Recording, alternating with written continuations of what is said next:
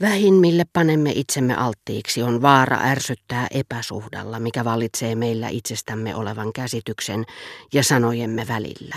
Epäsuhdalla, joka yleensä tekee ihmisten itsestään pitämistä puheista yhtä naurettavia kuin ne laulunpätkät, joita kajauttelevat lahjattomat musiikin ystävät tuntiessaan tarvetta tuoda ilmoille rakastamansa sävelmän, korvaten sekavan lallatuksensa puutteellisuuden pontevalla ilmehdinnällä ja näkyvällä ihailulla, joita se mitä he kuultavaksi antavat ei riitä oikeuttamaan.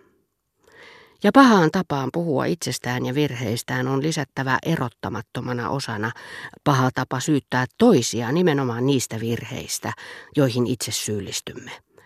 Sillä niistähän me aina puhumme, ikään kuin se olisi epäsuora tapa puhua itsestämme, jolla onnistumme lisäämään puhdistautumisen nautintoa tunnustamisen nautinnolla.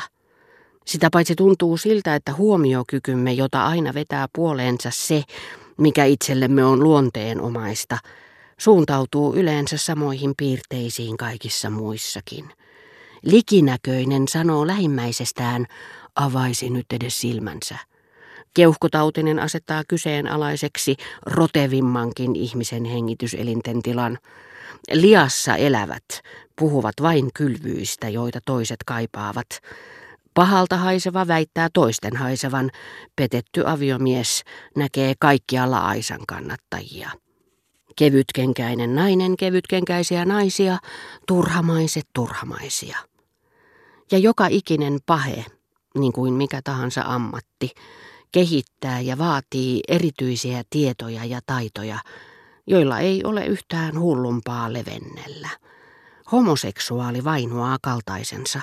Seurapiireihin hyväksytty muodinluoja ei ole vielä vaihtanut sanaakaan kanssanne, kun hän on jo arvioinut asuunne käytetyt kankaat, ja hänen sormensa palavat halusta tunnustella niitä. Ja jos te lyhyen keskustelun jälkeen kysytte hammaslääkäriltä, mitä hän teistä ajattelee, hän kertoo oitis, kuinka monta huonoa hammasta teillä on.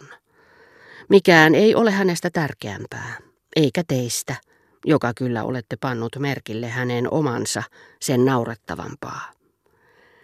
Emmekä me itsestämme puhuessamme ainoastaan luule toisia sokeiksi, vaan myös käyttäydymme ikään kuin he todella sellaisia olisivat. Kaikilla meillä on erityinen kotijumalamme, joka kätkee meiltä vikamme tai lupaa tehdä ne näkymättömiksi, niin kuin se sulkee silmät ja sieraimet niiltä, jotka eivät pese itseään, niin etteivät he näe likaviiruja korvissaan, eivätkä tunne kainaloistaan leviävää hienhajua, ja vakuuttaa, että he voivat kaikessa rauhassa kuljettaa kumpaisetkin ihmisten ilmoille ilman, että kukaan niitä huomaa. Ja ne, joilla on tapana käyttää ja antaa lahjaksi keinotekoisia helmiä, kuvittelevat, että kaikki luulevat niitä aidoiksi.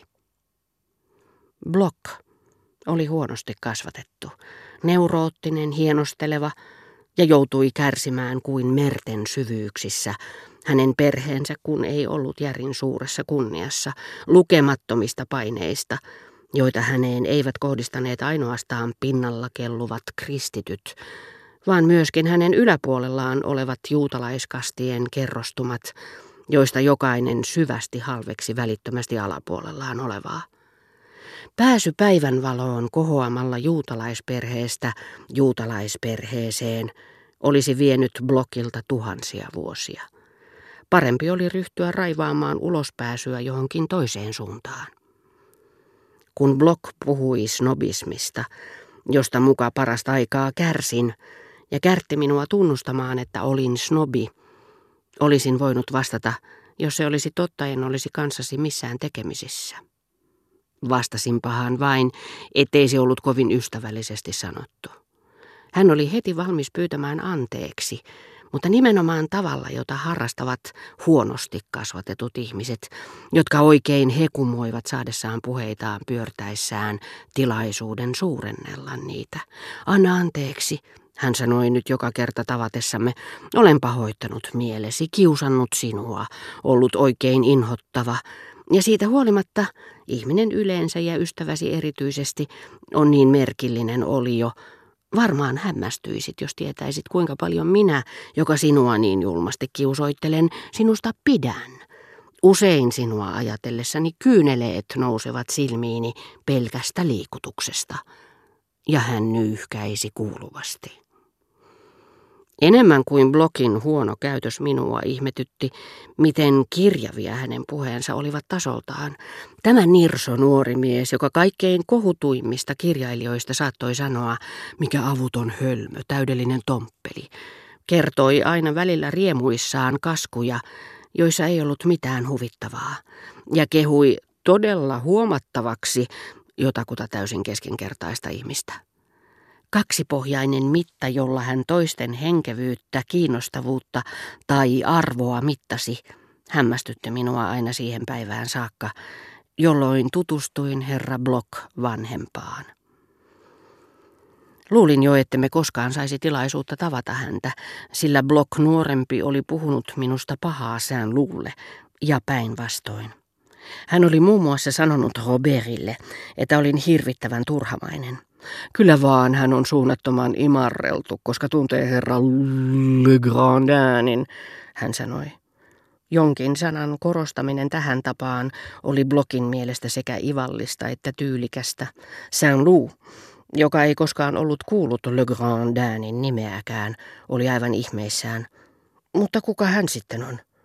Ho, muun erittäin hieno herra, vastasi Block nauraen ja tunki hytkähtäen kätensä takintaskuihin sen näköisenä, kuin olisi parasta aikaa ihaillut uskomatonta ja maalauksellista maalaisaatelin edustajaa, jonka rinnalla Barbé d'Aurevilliin henkilöhahmot kalpenivat. Hän ei tainnut maalata Le Grandinia, mutta lohduttautui antamalla hänelle monta ällää maistellessaan tätä nimeä kuin isännän kätköistä tuotua viiniä.